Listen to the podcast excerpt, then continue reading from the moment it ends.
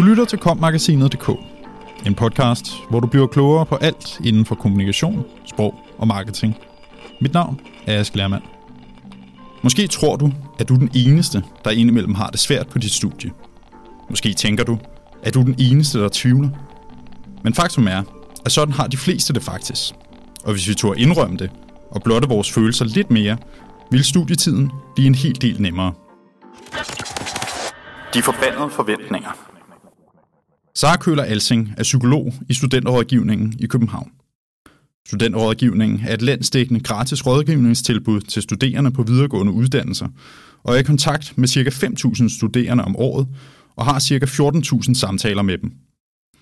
Studierelateret stress, eksamensangst og studietvivl er noget, der til alle tider har fyldt noget for studerende.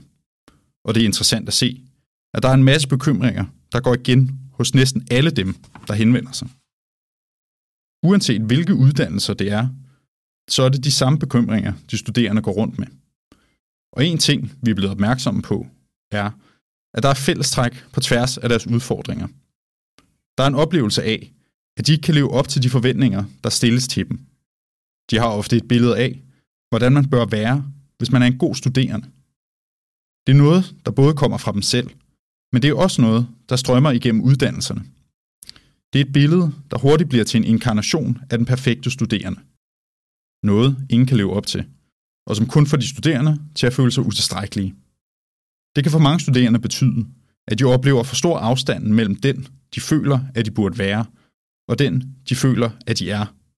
Med det resultat, at de får en oplevelse af ikke at passe ind på uddannelsen. Ofte betyder det, at de kommer til at tolke helt almindelige studieudfordringer som tegn på, at de bare ikke hører til, fortæller hun. Flertalsmisforståelser. Et af de fænomener, der opstår i kølvandet på usikkerheden, er det, vi alle kender som flertalsmisforståelser. At vi tror, at alle de andre har meget bedre styr på tingene. At alle har flere venner. At alle andre har mere styr på at få studeret hjemme osv. Misforståelsen om, at man er den eneste, der ikke har styr på det. Det gør dog enormt sårbart for dem, der har det svært. De tør ikke dele det med de andre af frygt for at blive bekræftet i deres antagelser. Derfor er der noget, mange går alene med, siger Sara Køhler-Alsing. Men måske er det bare sådan, det forholder sig. At der vil være nogle underforståede krav, forventninger og forestillinger om, hvordan man skal være for at passe ind. Måske er det bare fakta, at det eksisterer i sociale sammenhænge. Vi forsøger altid at tage pejling efter, hvad vi tror, der skal til for ikke at ryge ud af gruppen. Det er noget meget menneskeligt.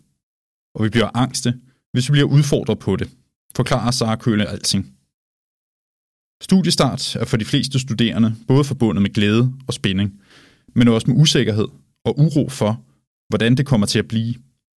Og det interessante er, at det ofte er de samme typer bekymringer, der fylder for de studerende i forbindelse med at skulle starte på en ny uddannelse.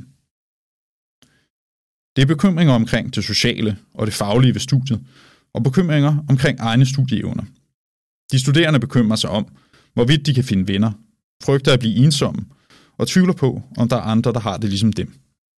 I forhold til det faglige, så handler det om en bekymring om, hvorvidt man er dygtig nok til at være på studiet, og en misforstået opfattelse af, at alle de andre virker til at have meget bedre styr på det. Så det er ikke nemt at komme ud af, når man først er fanget i alle de bekymringer, konstaterer Sara Køhler-Alsing.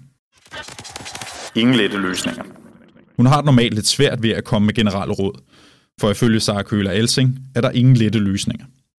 Når det så er sagt, så mener hun, at det meste, man kan gøre, er at dele sine tanker med andre.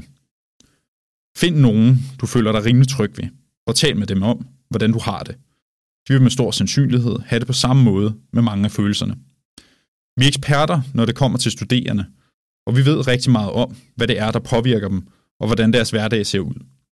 En vigtig del af vores samtaler handler om normalisering.